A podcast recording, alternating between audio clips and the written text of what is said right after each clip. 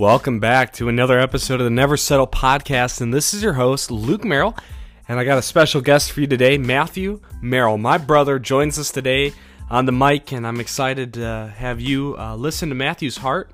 Uh, Matthew's going to share with us how God is the judge and we're not. In a very quick to judge culture, how do we uh, fight these tendencies to uh, judge others? How can we let God be the judge? Uh, all these uh, probing questions will be answered on this episode of the Never Settle podcast with the Matthew Merrill. Let's get started.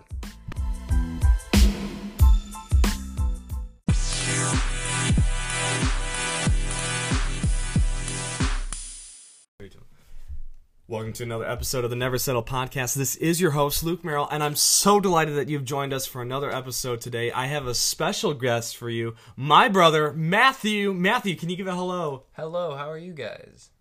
Well, they they us, they are good. Uh, I just heard them. So no, it's good to have you on, Matthew. Can you tell the audience a little about yourself so they know who's talking to them today? Yes, I am Matthew Merrill. I am a 18 year old. I'm Luke's brother, middle child of three boys. I go. I'm a senior at Christian Liberty Academy, and I am. I do student chapel for our school, so I speak probably roughly once a month for our student chapel. Yeah, and I've heard you speak, Matthew. You are really, really good, and uh, it's just a privilege to have you speak for us today.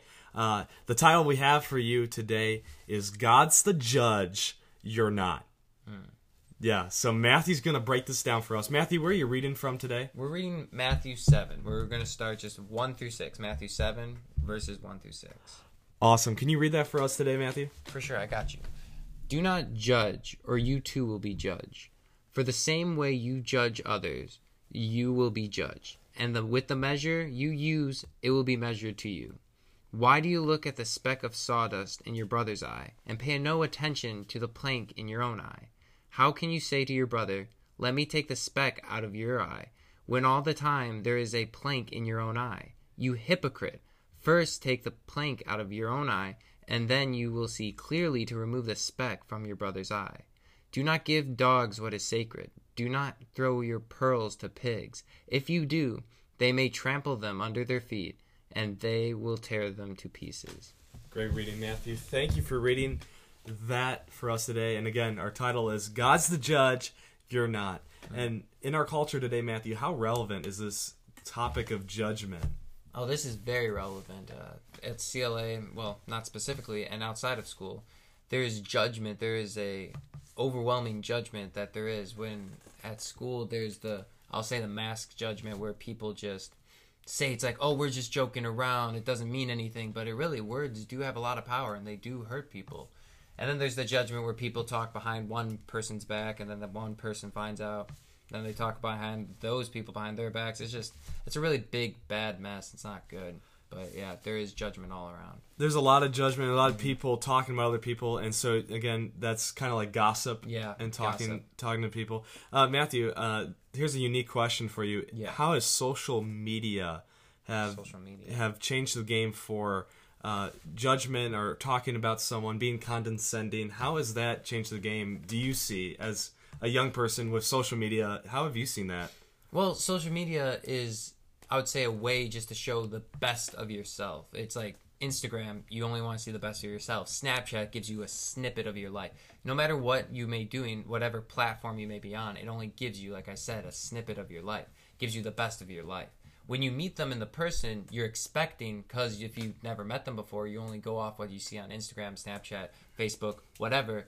You're getting the good snippet of their life you when you meet them you're going to see flaws you're going to see imperfections and you're going to be like this is not the person i saw on this social media Right, it right. gives this fake outlook Yeah, and it definitely does, and so it it distorts our interpretation of who people are. Uh, And so, Matthew, for this verse, uh, it's so relevant. It's so relevant as we established. And um, how have you used this verse for your life of don't judge and just letting God be the judge? yeah because it says in verse 4 uh, verse 3 sorry it says the no my bad my bad It's all good, dude.